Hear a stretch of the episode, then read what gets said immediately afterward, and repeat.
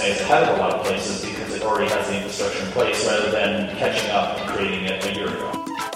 The opportunity to leverage the external environment to help accelerate people like Procter, Kroger, Fifth Third. It's just a great ecosystem. There's a lot of smart people coming into the system. You can take our product a lot farther because of your passion.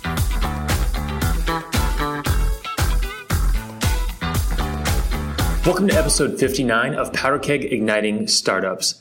I'm your host, Matt Hunkler, and today we've got a special episode we recorded in front of a live audience in one of the coolest venues I have ever seen.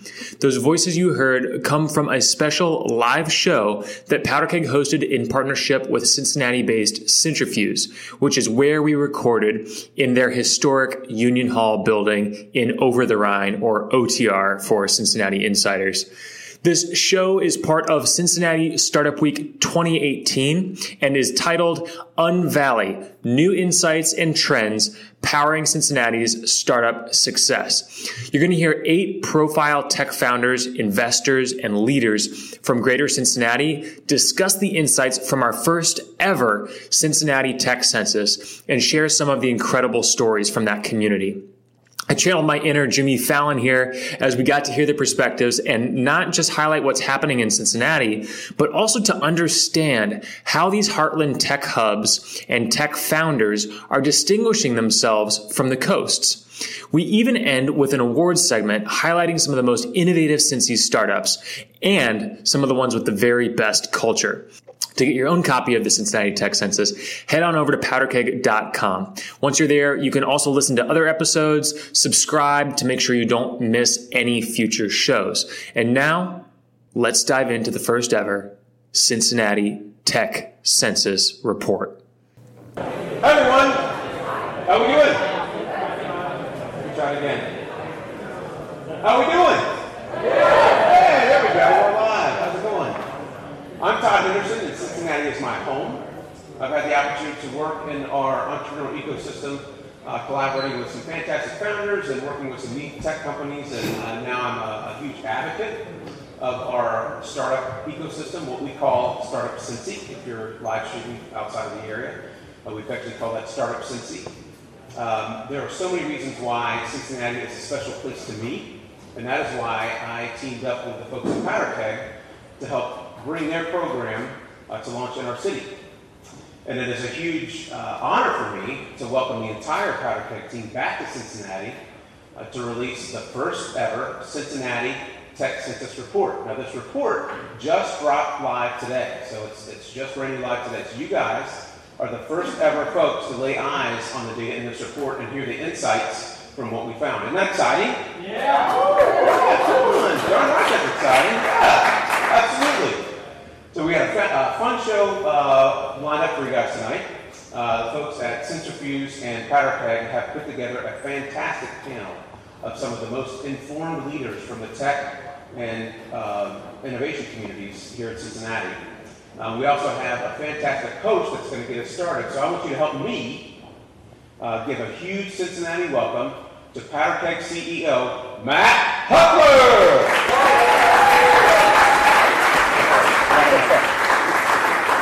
Let's give it up Todd. Todd is freaking awesome. Uh, amazing community leader here. Uh, it's good to be back in Cincinnati. My team, my entire team, and I are here from Indianapolis. Uh, we could not be more excited to be a part of Cincinnati Startup Week. How's everyone enjoying Startup Week? Yeah. Pretty great, right? Pretty great. Uh, Cintrifuse has been an amazing partner, and we could not have done this tech census report without Cintrifuse, but also so many other great organizations uh, who are part of this, bringing the tech census to Cincinnati. This was our first one, and uh, what was amazing about this is we had over 150 responses from tech entrepreneurs, investors, people growing tech companies right here in Cincinnati. Uh, we got some amazing insight into what it's like to grow a high growth tech company here in Cincinnati, and this is a great snapshot of it. It really um, gave a really good look into some of the strengths that Cincinnati has, some of the wind it has behind its back, and then some of the opportunities and challenges it still faces as it grows into that next stage of growth. Um, we have so many things to get into this evening. We've got a great lineup of speakers uh, to speak on the talent, um, and career side of things here in Cincinnati, in the Cincinnati tech ecosystem. We have uh, some amazing presenters who are going to talk about the funding situation here, what it's like to grow at a big company or a big co, as uh, Cintrifuse coined here with Wendy Lea. Uh, and we're going to dive into each aspect of this by the end of the evening. And we're going to culminate in a fireside chat with an amazing serial entrepreneur, Tarek Kamil, who has started several companies here in Cincinnati. He's been here literally over 25 years, growing tech companies, and he's going to talk about his current journey at Cerkl. Uh, and then we're going to finish with some awards. There are some amazing tech companies that won some awards here um, that are part of the ecosystem that have raised capital from Cincy Tech from the angel groups like Queen City Angels, uh, from some of the other uh, follow-on capital that's here in Cincinnati and beyond. And so we're going to end with the, that award ceremony. Uh, but to kick things off, uh, keep the energy going. I, I, couldn't have done a better job uh, than Todd had done himself here, uh, welcoming everyone and giving some context. Our first guest is an amazing person who ended up here in Cincinnati, back in Cincinnati, after going and working on Disney Cruise Lines. he's a very creative person uh, and as a leader here at Cincinnati, leading all of marketing and communications, was a, was a founding uh, executive here at Cintrifuse. Really, without his help, we couldn't have done this initiative. Please put your hands together for Eric Weissman.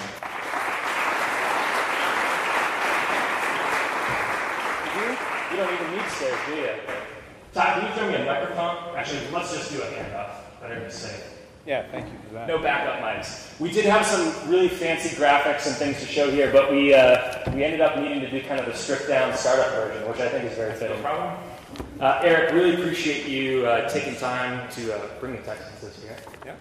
We, uh, we got some really good insight into the tech community from doing this uh, census. And one of the things that I thought was really interesting was that 65% of respondents actually grew up outside of Cincinnati which means you have a lot of people that are relocating to Cincinnati. Could you give us maybe a little bit of context of being someone who relocated back yeah. to Cincinnati? I, I, think the term is boomerang. I like but, it. Um, you know, from the, that 65% that I'm, I'm shocked that it's that high, that I would have thought that a lot of people, you know, have stayed here, but maybe that means that they, you know, started somewhere else and moved here, you know, back in the, the early part of their career. But I think what, what attracts people to Cincinnati is the stability, is that there's a lot of large corporations here, there's a lot of research institutions that are close. Um, it, that, that is an attractant to, to folks to come and stay and not have to worry about uh, finding another home when they're getting ready to send their kids to school or something like that. So I, that, that's, that's how I would sum it up. And is there anything that um, you've seen to be particularly helpful here in Cincinnati as people are checking out, maybe relocating their company to Cincinnati, or um, even some of the big co's like, like P&G and Kroger who are hiring in talent in their innovation departments um, to try to make sure that they see the best in Cincinnati when they come to visit? So, you know, we're blessed with a pretty cool food scene. Uh, we've got a really vibrant art scene as well and that seems to be, you know, I don't know that, and I don't mean no disrespect, but I don't know that Austin has a symphony. I don't know if they're known for their arts and culture as much as they are being the live music capital of the world, which is great. But I think, you know, when you look at Cincinnati, there's some of those other facets that, that have, that kind of complete that tapestry of what it means to be uh, a person and a human and not just, uh, uh, you know, a techie that wants to, to work all day or a drone that wants to uh, just kind of sit behind a cubicle my team and I are really excited to check that out after the uh, happy hour tonight. Yeah. Cool. Um, a couple other stats here I wanted to share uh, from the census was that more than half of respondents agreed that there's adequate access to startup resources like mentors and advisors, which was 74% agreed with that, 60% for local media opportunities, and then 86% for startup community organizations. 86%. Mm-hmm. I think that's a huge testament to what Cintrifuse did with creating the, the front door to the community. But then all of the other organizations that are here, HCDC, that have been here for decades. Brandery, yeah, absolutely. I mean, HCDC has been in Norwood for like I think Pat Pat Longo's been there for like 28 years. Yeah, uh, he beats Tarek. It, you know, it started when they were four years old.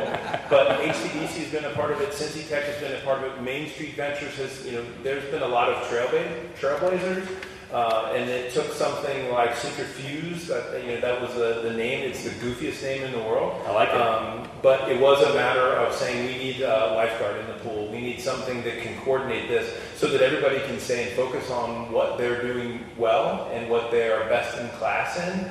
Um, but is there connectivity between those? Is there somebody to poke the holes in the silos so that everybody can have access to whether it's SDVC or you know anything in the, you know, NKU or any of the universities or anything like that? Um, you know, we play a small part in connecting those dots, but the dots were already here.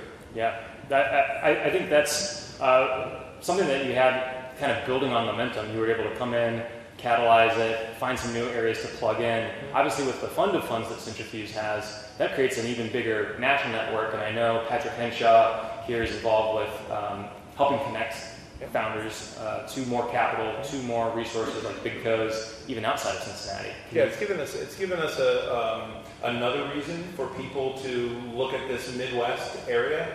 Uh, the fact that we have these engaged LPs, the limited partners of our syndicate fund, are these big co's of Cincinnati who want return on their investment. I mean, it's a it's a for-profit vehicle underneath a nonprofit umbrella of Cintrifuse, um, but it gives them just another another facet, another reason to, to stop by Cincinnati, so that they can syndicate with some of our existing investors like CincyTech, uh, and you know that it just extends and broadens that network.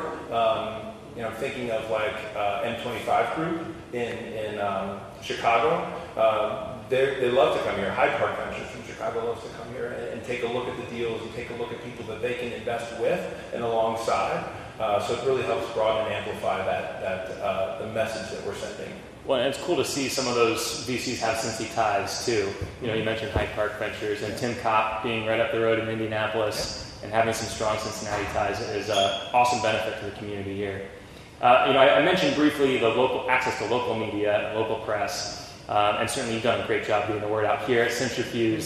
Um, but there's the Cincinnati Business Journal, there's American Inno. Um, what are some of the other uh, media outlets that that uh, Cincinnati's been plugging into? Uh, well, I wish that some would do a better job. I, I think that we've got a lot of great stories to tell here that don't get uh, the proper amplification. Uh, there's some brave entrepreneurs. This room is full of them. This building has been full of them all week. And I think that we need to tell their stories a little bit uh, with a little bit more consistency, not just waiting for that unicorn or kind of that um, uh, meteoric rise. Because it's a brave thing uh, to step out there and try to be on your own and try to do something that people and scores of people have told you is not possible. And I think that uh, you know I, I would I would encourage uh, those stories to get told with a little bit more regularity. Well, uh, one thing I would just want to give a huge shout out is that Forbes just put out their list in partnership with Rise of the Rest and Revolution, Yeah. The list of the top 10 cities for startups beyond the coast. Yeah, there's only one state that has two cities on that list. by. Which state is that? You want to guess? I'll give you a hint. Three vowels, only one. It's Ohio. That's awesome. Congratulations on that. Um, and speaking of media, you have uh, someone from out of town that you brought in for Startup Week. Yep. Um, would you like to introduce him to the stage? Sure. Uh, so we ran into Jeff Barrett um, a few months ago, a group called Source Cincinnati that um, is the, the one, one of the organizations here in town who wakes up every morning with Cincinnati on the brain. How can I get this message out? And so uh, Jeff came in here to talk about some of the uh, life sciences and some of the, the, the uh, healthcare uh, innovations that we- we've got going on. And um, tripped him into Union Hall and, and showed him all the stuff and, and then encouraged him that there's one week that you should come back. Uh, that should be Startup Week when all this stuff is going on. And you get to meet Matt Hunkler that week. so that was another positive. I, I am sure you did not mention that. Uh, very excited to have Jeff here. Can we give Jeff Barrett a warm welcome to the stage?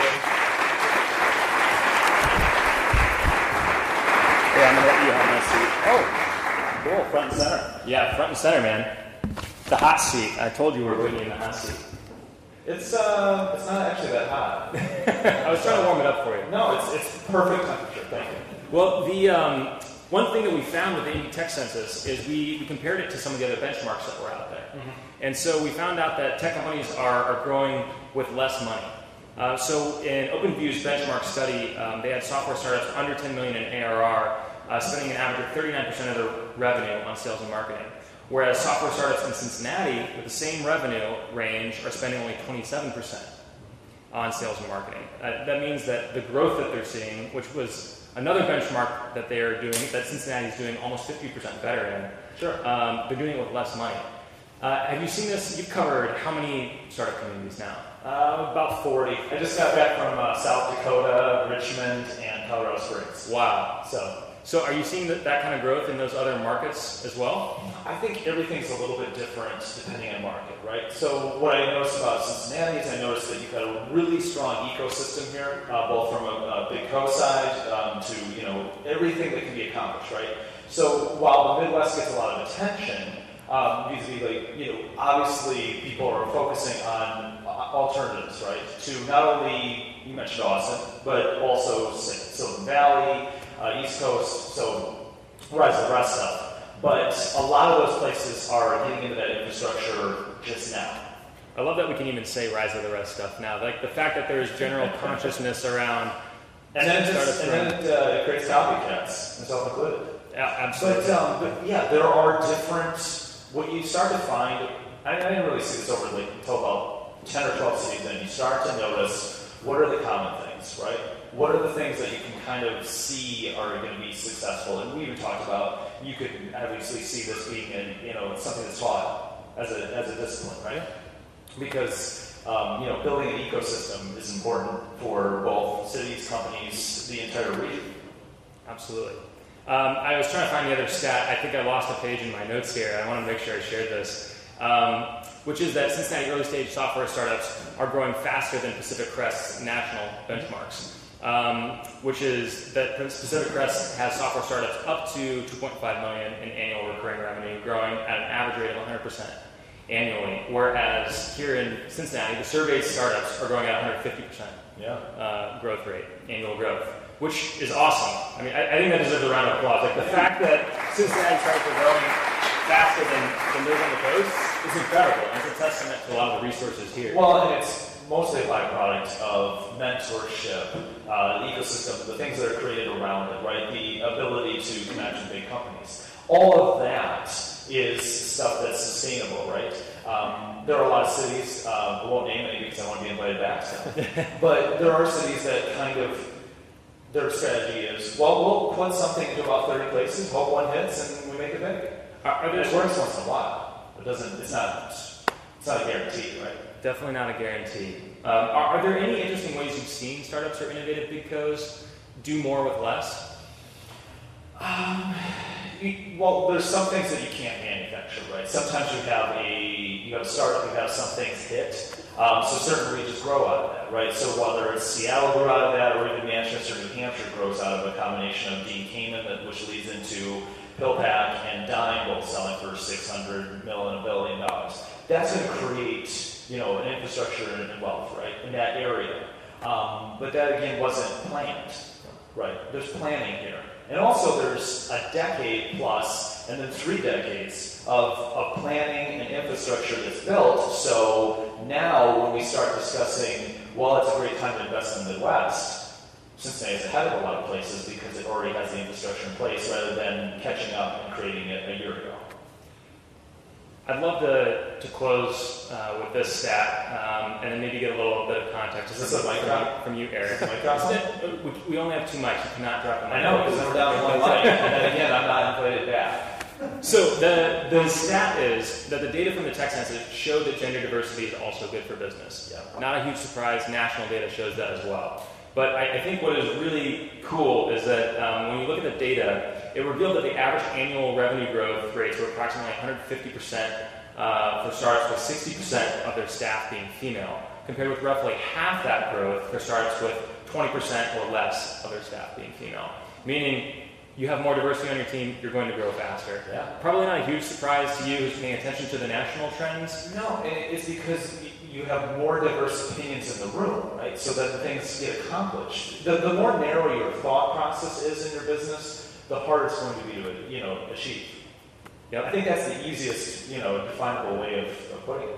Well, and Eric, maybe to close, you could give us a little bit of context. I know you work with an amazing uh, female CEO here at Cintrifuse, who sadly is, is moved on to her next uh, next big thing. But Wendy Lea has made an incredible impact here as the CEO of Cintrifuse. Can you talk a little bit about what it was like to work with Wendy during her time here? Yeah, it was literally a thrill a minute, and I don't mean that in any other way than, than it was just a blast. Um, you know, she really taught uh, me and taught the team, and I think some of that bled over into the city about what it means to repack your trunk every day. You know, you can't go and think, you can think that this is what you're going to accomplish at the end of the week, end of the quarter, end of the whatever, but when something comes up at the beginning of the day and resets your agenda, don't freak out. We keep a lot of plates spinning here in Union Hall and, and, and Cintrifuse, and it's not so much how many plates you can keep spinning uh, or when one breaks, it's how little you freak out when one breaks. You just got to move on, move on to the next thing.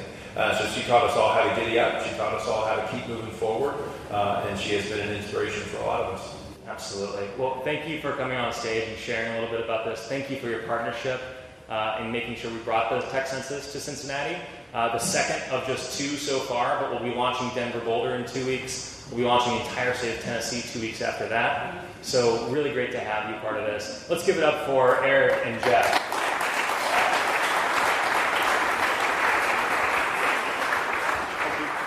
We're going to keep things rolling because uh, started a little bit late um, due to some technical difficulties. So I want to roll right into my next uh, guest introduction. Uh, I want to jump into capital and what it's like to raise capital here in Cincinnati.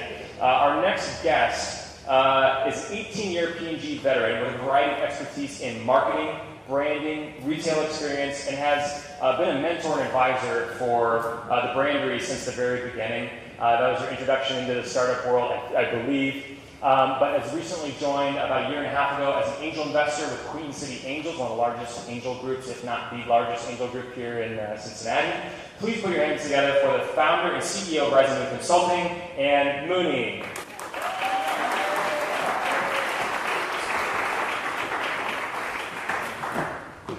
Don't mind the banana leaf. Yeah, don't mind the banana leaf. It just about knocked me out. No, you, you nailed it. All right, excellent. I wasn't going to like do the lunge, the hurdle move in the dress. No, I, I think that's reasonable. Excellent. Um, I I just want to dive right in. And you've been in the angel scene for a year and a half. What was it like jumping from Big Co to becoming an angel investor? So I first jumped into being my own founder of a consultancy. So I guess it's not the founder in the traditional sense so far. But one of the things that I started doing, in addition to being a mentor for the Brandery, is I was advising startups. And I was advising startups with maybe a couple hundred thousand in revenue to get them to 10, 13 million over the course of short periods of time. And I realized that I would be a better advisor if I understood more about the funding side of the equation. And so, even though I have an undergrad and an MBA in finance, I think I actually forgot more finance than I actually ever really learned. And, and so I decided that becoming an angel investor and joining QCA, Queen City Angels, would help me to really sharpen my uh, skills and my knowledge around angel investing.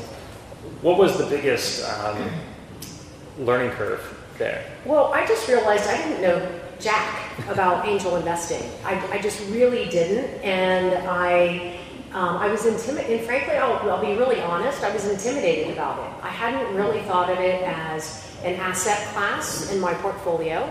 Um, again, how naive, how silly is that?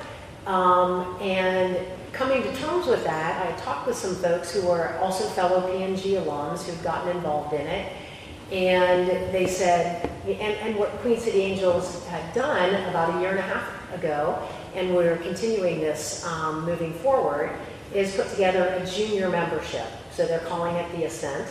And it was uh, aimed at uh, getting more diversity uh, in the organization. Because, I mean, let's be honest. Sorry, Jack, I know you're here. But Queen City Angels is a bunch of old white guys. And so, with the Ascent program, it was really trying to say, let's bring in, just like you know the, the stat that you mentioned with having more diversity, having more diversity in the investments that you're making uh, with the investors, with the folks that are doing screenings, that are doing due diligence, you're just going to get better outcomes. It, it only makes sense. And Absolutely. so the Ascent brought 11 new members in, I believe four of whom were women.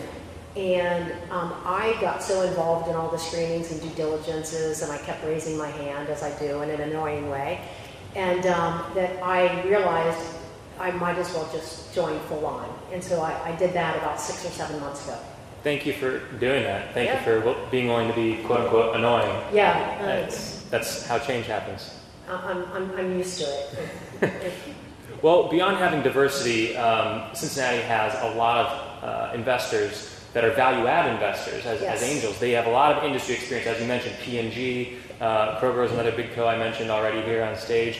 Uh, but pulling from other serial entrepreneurs and executives um, that can make an investment and then really help grow and scale. I think Patrick Henshaw from Cintrifuse had a great quote in the actual tech census about that. Um, can you tell me a little bit about how Queen City Angels has kind of formed and what that group is like uh, from a from a background standpoint? Yeah, so background wise, I might get it slightly wrong, but we're in the midst of raising our sixth fund.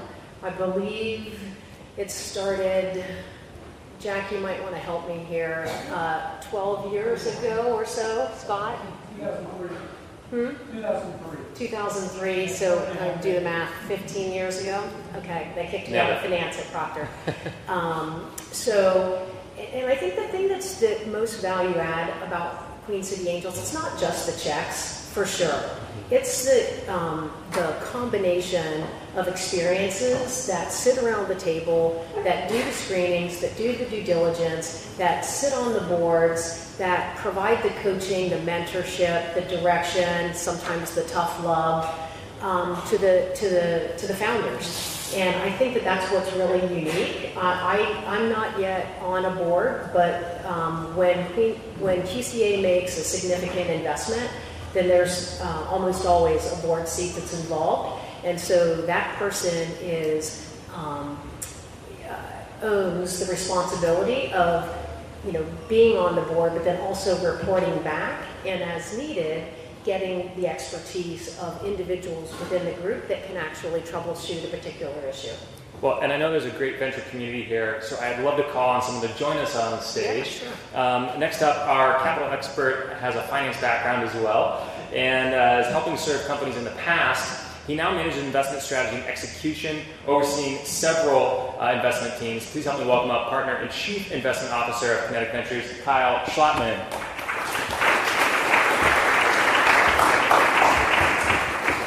Thanks for joining us, Kyle. Thanks for having me.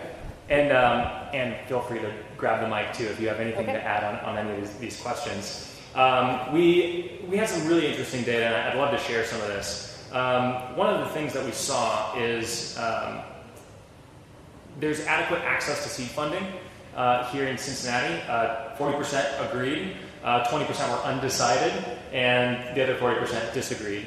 I, I think access to capital is something that you see. I, I've had the privilege of traveling around with Rise of the Rest for uh, five of their last seven tours, seeing lots of communities around the country. Access to capital is always hard, um, even in areas like Silicon Valley and New York City.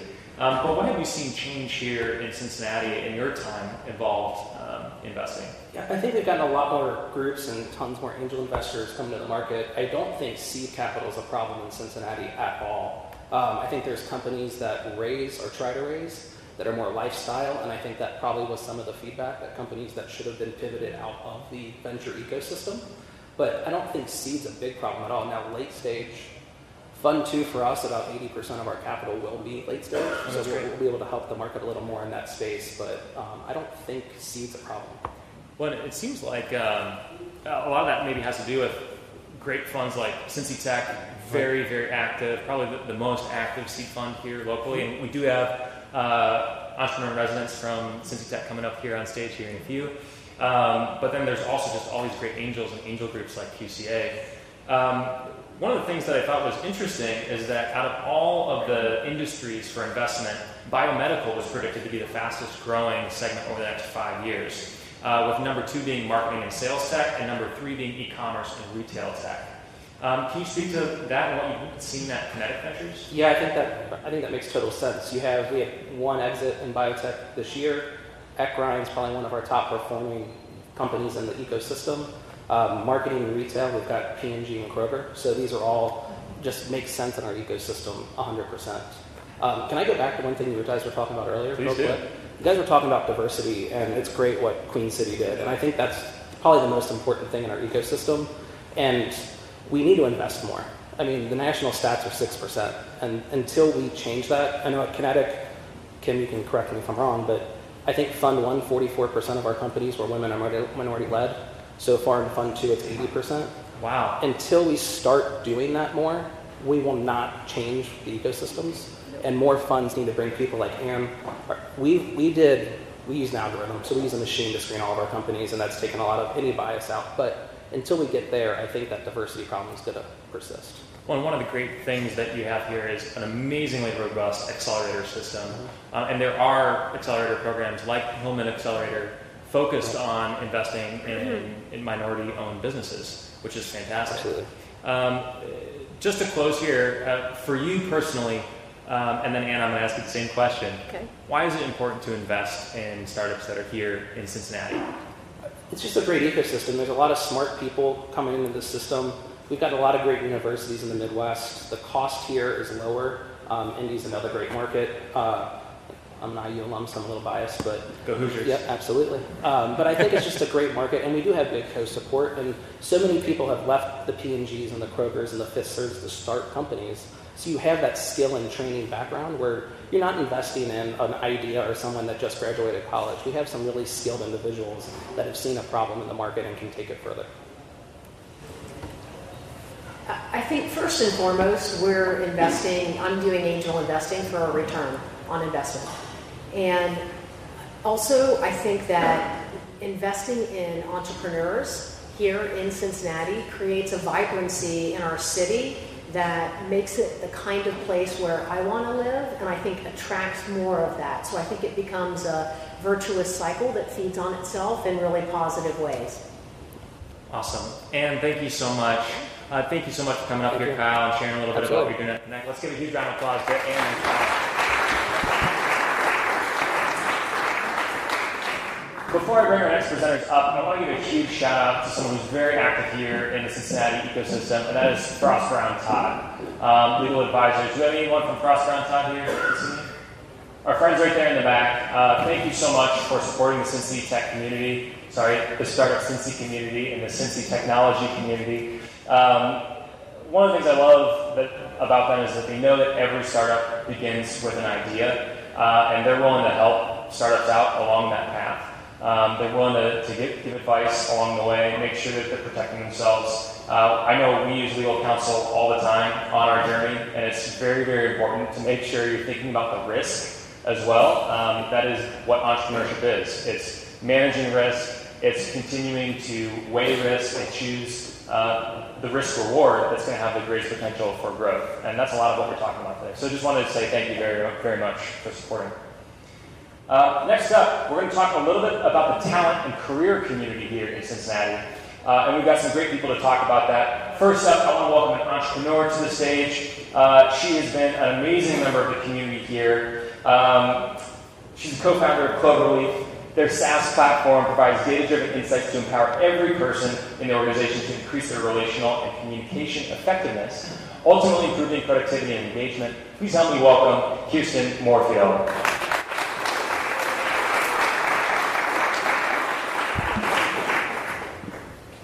Kirsten, Matt, thank you so much for taking time out of your busy schedule to be here.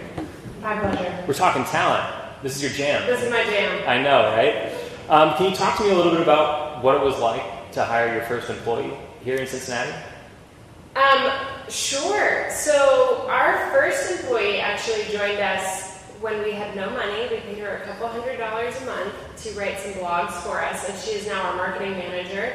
Um, it, I actually slightly disagree. I think seed capital is pretty hard, but that's just my opinion as an entrepreneur. From the, the founder side. Uh, but that's a tangent. So she stood with us for almost a year as we were like, we're going to close in April. We're going to close in August. I swear by the end of the okay February. Like, um, so she was fantastic. Uh, yeah, that was our first employee. That's Devin Barnhart. You're here. I love you. I can feel the love. Yeah. Um, the number one reason people chose to work in Cincy, according to this tech census that we did, um, is affordable cost of living. Uh, 23% of respondents answered that that was the number one reason. Number two and three, respectively, were that my social network is here, and that also they grew up here. Have you found that to be true as you've built your team at Cloverleaf? Um, sure. I've actually never talked to any of our staff about that, but I'm sure that is a reason, and and I think um, it, I can talk as a founder. That's part of why Darren and I, co-founder and I, stayed here as opposed to going somewhere else, is because of those reasons right there. It's our community. We both have families. It's just the place where, where, where we wanted to stay put, even though capital is better and apparently there's more talent and all that in other places.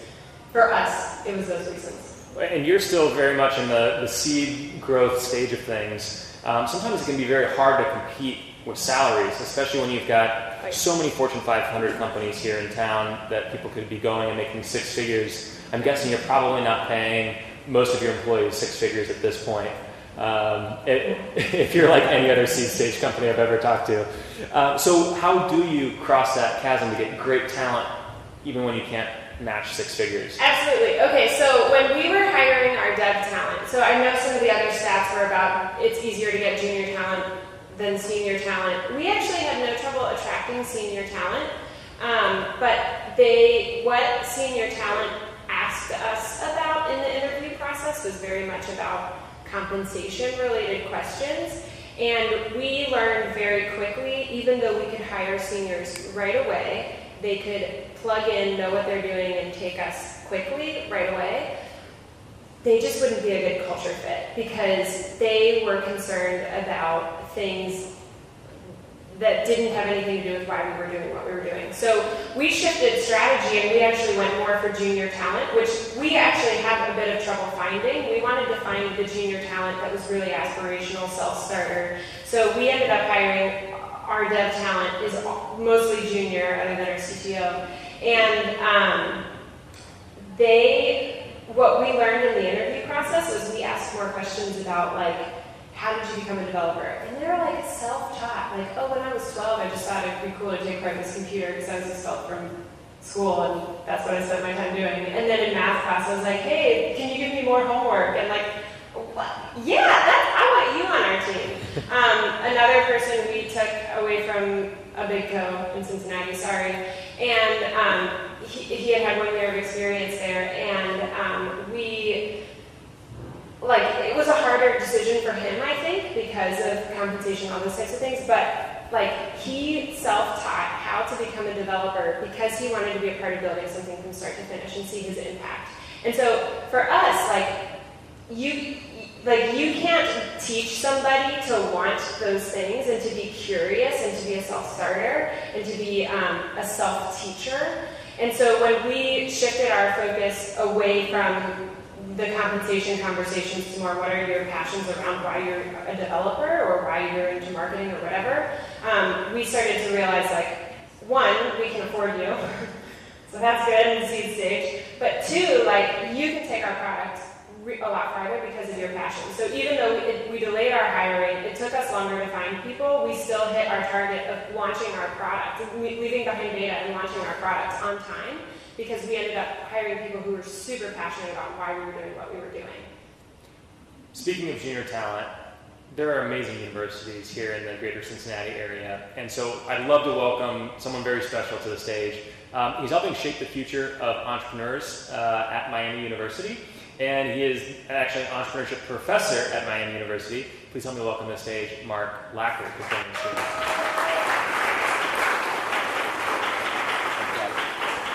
Thanks, Mark. All right, Mark. I'm going to start off by asking you to name all the other competition in the greater Cincinnati area. What are some of the other great universities besides Miami University? We have a stunningly great ecosystem. Just so, they, they must be back there cutting your mic off. Here. We have a stunningly great ecosystem here for universities. Here's a fun fact. Go back six years ago. Six years ago, there were four different universities ranked in the top 25 for their entrepreneurship programs Xavier, NKU, UC, Miami. Silicon Valley doesn't have that. Chicago doesn't have that. We were the only ecosystem in the country. We've got great talent here. That's not the question. We got one mic. And no one even dropped the other mic. Okay. Um, you do have amazing talent here, and I, I know one of the things that we found is that Miami University is one of the top universities uh, engaged here. Can you talk a little bit about how universities um, like Miami are engaging with the startup ecosystem? Yeah, that's a great question because it has to be intentional. We're academic universities. We act, we act like academic universities. We're on an academic schedule. Kirsten, you're not on an academic schedule. When you need something, you need it now. When you need a project done, you need it now. When you need talent, you need it now. So if a university is going to engage, they intentionally have to change something. We've done that at Miami. We've done that in multiple programs. I represent the entrepreneurship program, but I can also speak very uh, closely about our sister program, Interactive Media Studies. We very intentionally place students in young companies, and we do it in a moment's notice. We do it on a project basis. We do it on a part-time internship basis. We do it on a semester-long internship basis. We do it on a summer internship basis. We do it through class projects to create things. And what we're trying to do is help you build. We're trying to help you take projects off the side and put them into play. We're trying to build repeatable business models. We're trying to do the research that you can't get to. But we have to be intentional about it. Look, at 22 years old, and this was not in the data, at 22 years old, you have a choice. You can stay in this town, which is great if you're from here and already have your social network. But what if you're going to school around here and you didn't grow up in Cincinnati? You're more likely to leave unless we do something together. And it's got to be really intentional. We've got to be able to plug our 18, 19, 20, 21, 22 year olds into your companies, into this ecosystem, so that they can see the possibilities here. And when we do, my anecdotal evidence is that they're more than twice as likely to stay. Every time we run an internship here, students come back and tell me, I had no idea. This is the coolest place ever and it changes the conversation with mom and dad. Hey, mom and dad, I'm thinking about Cincinnati now. Hey, mom and dad, I'm thinking about a younger company. They meet people, they form their network, and they're more likely to stay. But we have to be intentional together. What's your number one piece? This is my last question for you. What's your number one piece of advice for students that might want to work at a startup? My number one piece of advice for students is to get comfortable with the idea of figuring it out. We do a pretty good job of uh, putting them through the paces at Miami just so that they're comfortable with that. And there's a whole lot of folks that get into that vibe once they start experiencing it. So let's work together. It's a two-way street. Open your doors for young talent. They're amazing. Can do things that you didn't think they could do. And I, I think Kirsten and I were talking about that uh, off stage before we came up. So and let's Kirsten, work together. What's your number one piece of advice for employers hiring junior talent to, co- to coach? Oh, um, have them fit your values um, and why you're doing what you're doing. Because I was talking about curiosity, that's one of our core values. And so that's part of why they're so awesome inside of our company. Um, so yeah, have them fit your values. And plug for Miami. We love Miami interns and UC interns and NP. We love all the interns that we have. Can't get enough. Can we give it up for Kirsten and Mark?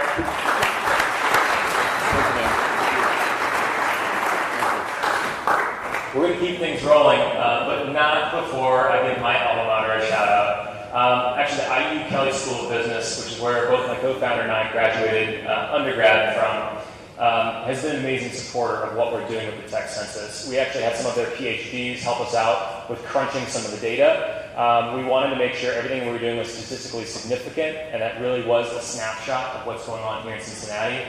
And uh, IU wants to be very collaborative with other universities, even outside of Indiana. Uh, so very, very uh, grateful to have Kelley School of Business as a supporter of this. Um, next up, I want to jump into corporate innovation, and for that, we have a very, very special guest with 26 years of experience at P&G, uh, helping lead several of the strategic efforts in beauty and grooming. Um, also helped with acquisitions of a variety of different products. Uh, she also worked as an SVP at the Cincinnati Children's Hospital and is now an executive in residence at Cincy Tech, which we're definitely going to talk about that. Please help me welcome Jennifer Dower.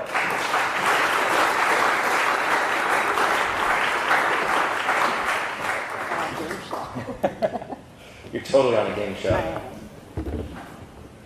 First question for $100,000.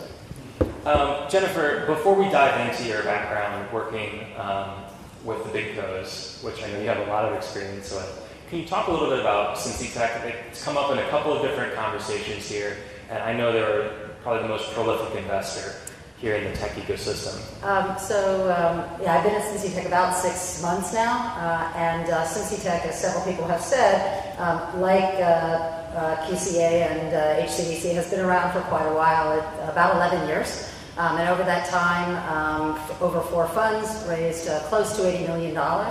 More important than that, though, I think what Mike and the team are most proud of is the follow-on capital that's come along. So um, over $850 million in follow-on capital. Um, so I totally respect and appreciate the challenges that the different companies have at different stages. Um, and I think some of the some of that is reflected in the survey. Um, but I, I, think that the results of Cincy Tech, and we're almost to the end of Fund Four, are indicative of what can be built um, when you have really great ideas that are nurtured, that are advanced, um, and importantly are attracting capital both from Cincinnati and other places around the country, and frankly, in our case, some places outside of the United States. Absolutely. Well, and there are so many Cincy Tech portfolio companies. Spoiler alert that are on the awards that we'll be announcing here in just a few minutes. Um, but then also just the fact that they've had that much follow-on capital brought into companies here is, is incredible. Uh, I know Mike and Peg were quoted extensively in the Tech Census report as well, so uh, great to have their expertise there. Uh, one of the things that I thought was really interesting was one of the most popular ways of fundraising here in Cincinnati was actually getting enterprise partnerships. So 40% of founders agreed that there's adequate access to seed funding um, while 54% agree that there's adequate access to enterprise partnerships. Um, and Tarek, actually, who we're going to have up here in a minute, had a great quote in the Tech Census report, too, is my favorite kind of funding is revenue. And getting that from a big company is wonderful.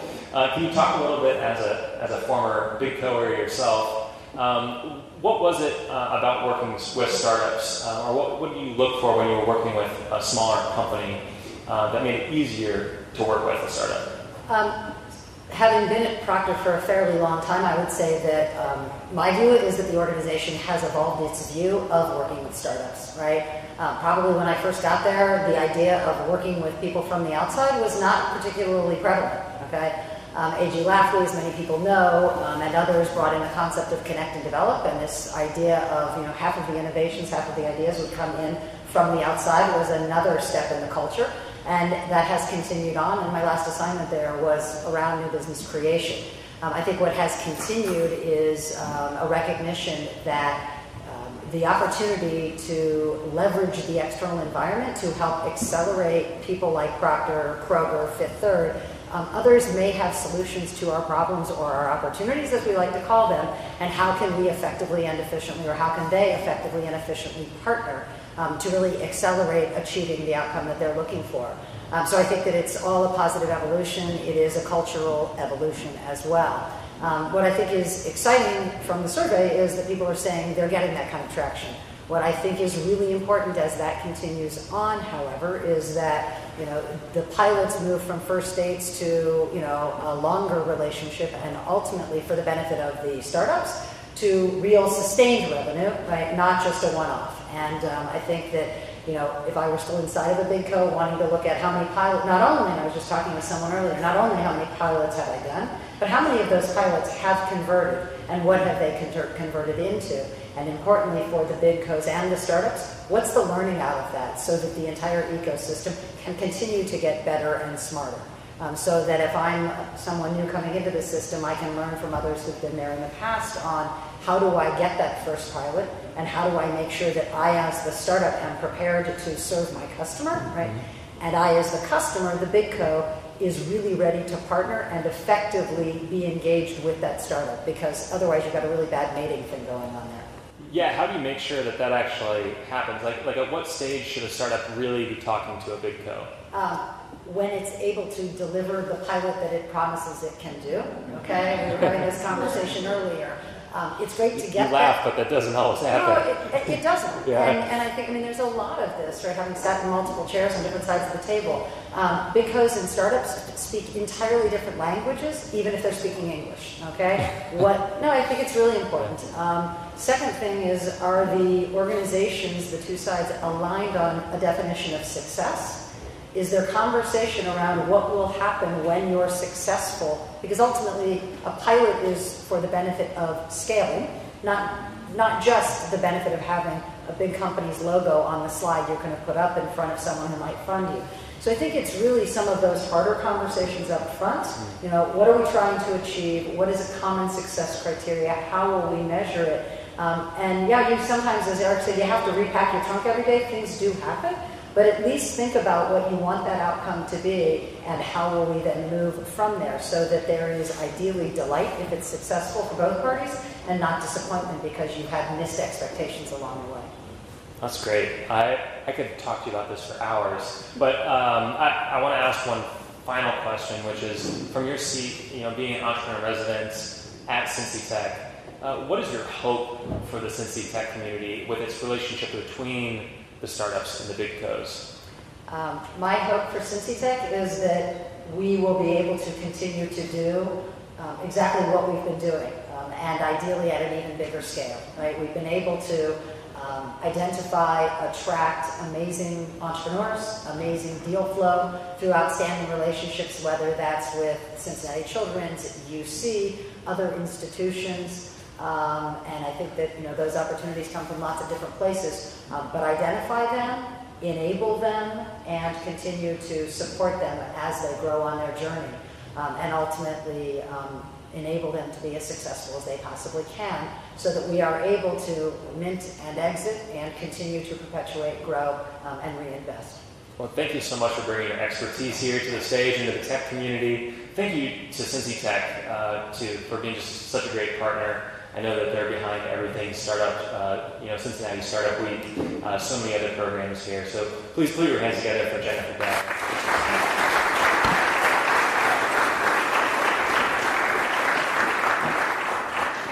All right, we are at our final speaker for the evening. Uh, before we do, I do want to give a huge shout out because we brought in a partner all the way from Kansas City to be here tonight. Uh, Alden Miller is here somewhere. Uh, but Alchemy right here, flew in from KC to be here. Um, he's been shooting interviews all afternoon with entrepreneurs here in Cincinnati because he's passionate about helping share the stories of the founders here in the uh, Cincinnati startup community. Uh, and so please make sure you check those out later. We'll be sharing them on social. Uh, we'll be collaborating with Cintrifuse to help get those out uh, and make sure that we're sharing what's happening here on a national stage. So I want to give a huge shout out to Alchemy. And then all the way from Indianapolis, we have our friends at Studio Science. Uh, Studio Science uh, here. Chris and Mike there, uh, and, the side over here came from Indianapolis. Uh, they're designing innovation consultancy. They helped us pick our name, Powder Keg. They helped us pick our mark, our, our logo that we did. They do amazing work. They work very closely with the High Alpha portfolio of companies, which is a $100 million fund based out of uh, Indianapolis. Uh, that has just been an amazing piece of the Midwest uh, tech ecosystem that now has clients all over the world. So just want to give a huge shout out to Alchemy and Studio Science. Thank you both for being here. All right. Our last presenter, I, I've, I've teased throughout this evening, and I want to make sure uh, I do him justice. He's a serial entrepreneur, uh, very passionate about artificial intelligence, AI, um, used statistical modeling to power sports simulations to Fox and Interactive Media. That's where he sold his last startup to. He's uh, passionate about creating value, of course, as any entrepreneur is. Uh, please help me welcome the CEO and founder of Cerkl, Tarek Kamil.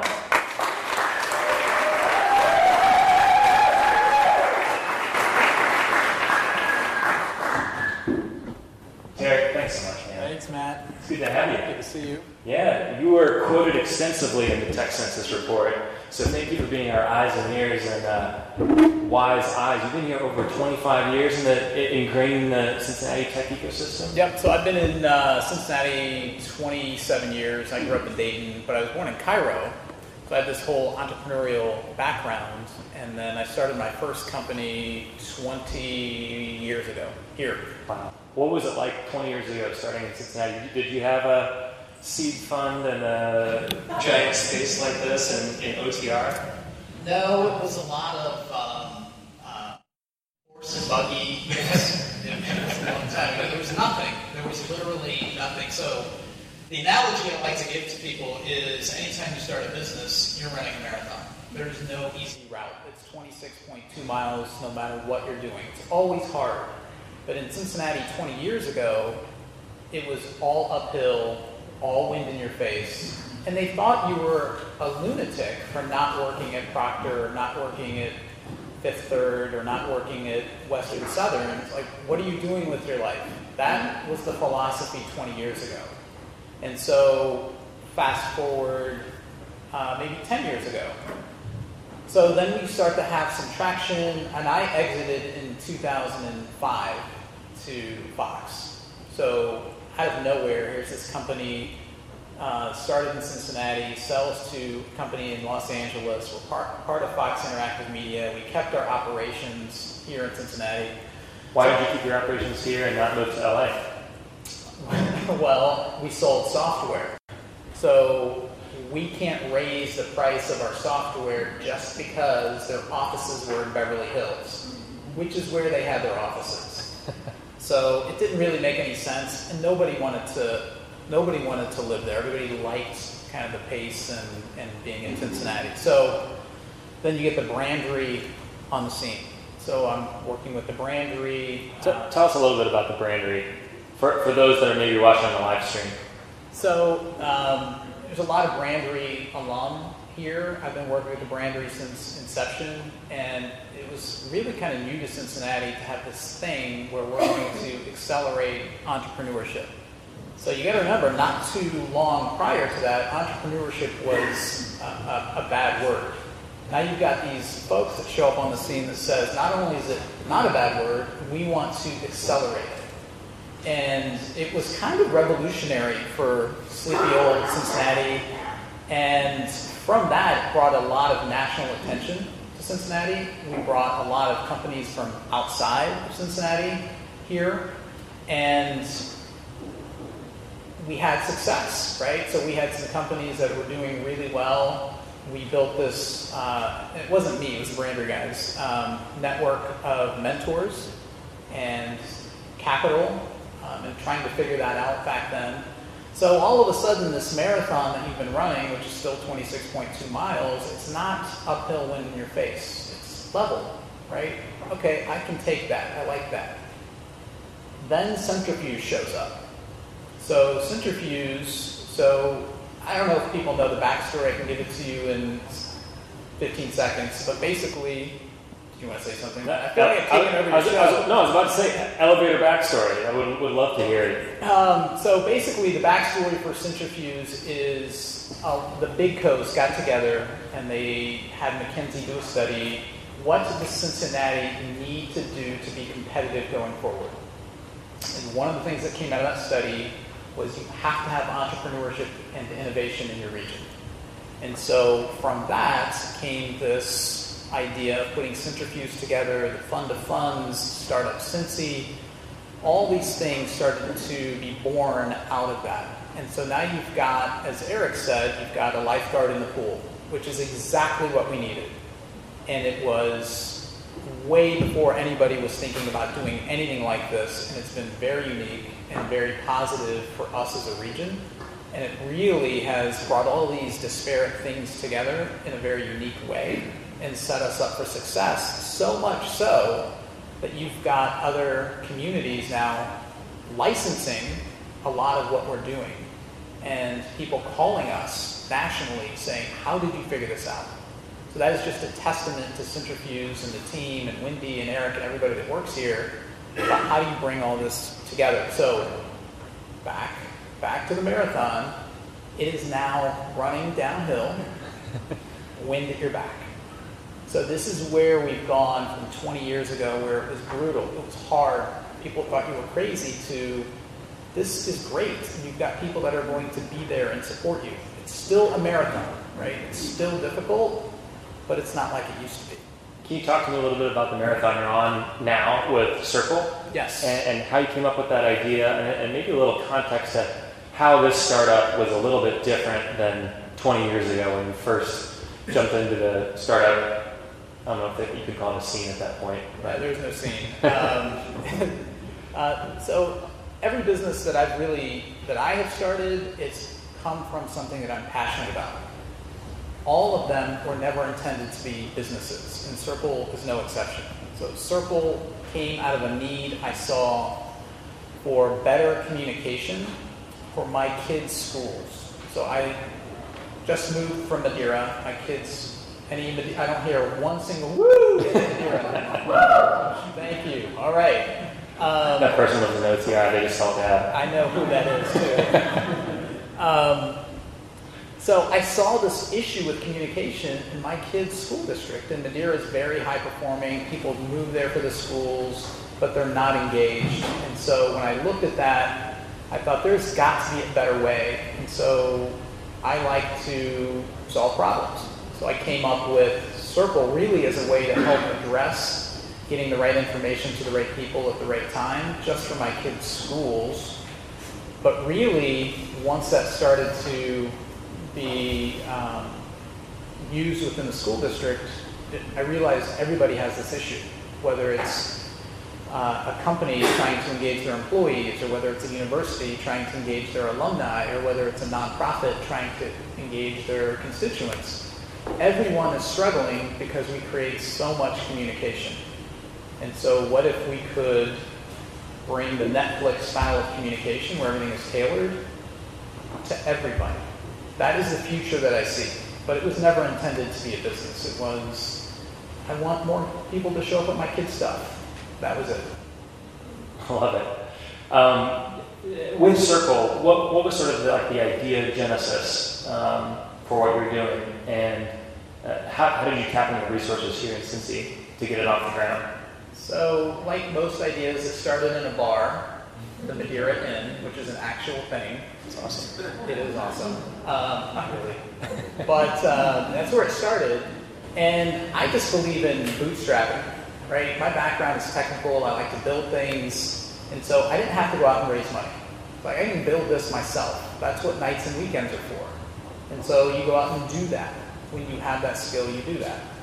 And then as it started to get traction, then I started to bring in some other folks uh, in terms of capital. We have still have never raised institutional capital. So we've heard a lot about institutional capital today. We've raised, um, this is a testament to Cincinnati, we raised $4.5 million from individuals. We've not taken any. Wow, that's huge. Well, Ocean, I guess, kind of counts, but we haven't really taken any institutional capital. So proud of that, and it's also a different way to think about building your business, right? There's not just one path to get to the end. As an entrepreneur, you have got to love solving problems. Raising capital or how you're going to finance your business is definitely a problem. How you're going to find talent, who you're going to hire, how much you're going to pay them, where you're going to have your offices. Everything is a problem. So we've been really fortunate to kind of be where we are. Um, it's a bit of a different story than some others, but that's okay. I love it. What's your number one hope for what's next in the Cincinnati tech community? Um, I, am really passionate about the Cincinnati tech community. I have been for a long time. I volunteer with all the accelerators. I'm on the board at Cintrifuse. I'm really passionate about it. But I will say this I am way more passionate and hopeful that Procter does well, that Kroger does well. We have got to figure that out. We, as technologists or as entrepreneurs, can help them. is You take all the startups together, all of them, it's a rounding error on any one of those companies' budgets. We have to have the big codes do well. That's really important. If we can systematically build this ecosystem where we can have the next Procter emerge or the next Kroger emerge here, that's awesome. But I can't imagine what Cincinnati would be like without P&G or Kroger. And so if we can help them in some way, that is really important. Um, so beyond that, I think it is getting more people involved, um, really breaking down some barriers that this is not as hard as it looks, it's harder. But you've got to be honest about that. Like what it really is versus what we put out as a myth. It's not just, maybe at Losant it's just drinking beer and playing baseball. um, but for most real companies, it is hard, hard work. Like, uh, and I'm just giving Charlie a hard time because they're amazing. Um, it is really difficult. Even those guys, like, it is difficult. You just don't see that. It looks fun and it looks sexy, and that's what the media wants to grab onto. And everyone here who started a business can tell you it is brutally hard. Like, I used to have hair. Charlie used to have hair. So that should indicate to you that it is not it is not fun and games. It is brutally difficult.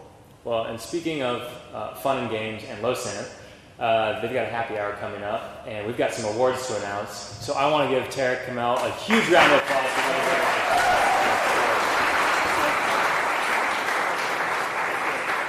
Thank you. All right, and I'm going to bring Todd back up here to the stage. We are going to announce the, the winners. Uh, this is a popular vote, but before uh, before I do, I want to give another group of people a huge shout out. Um, they came from Indianapolis as well. They are partners of ours at, in uh, Indianapolis at Powder Keg. They built our financial model that we grew our business on. They've helped literally dozens, maybe even past the 100 mark at this point. Other tech companies do the same. Back in the very back, Don and Tom are here from Indianapolis uh, at M Accounting. These guys are, are, are amazing. And if you have a question about growing and scaling your business, these are the people to talk to. I'm talking to you in the live stream. I'm talking to you out here in Cincinnati. Um, they're passionate about doing it. They're also very passionate about building community. I can always count and looking at any of our events, whether it's in Indianapolis or here in Cincinnati, and finding their face because they really care about entrepreneurs uh, and they came all the way here. So thank you to M Accounting for supporting what we're doing here in Cincinnati. All right, uh, we want to close by recognizing some of the top tech companies in Cincinnati.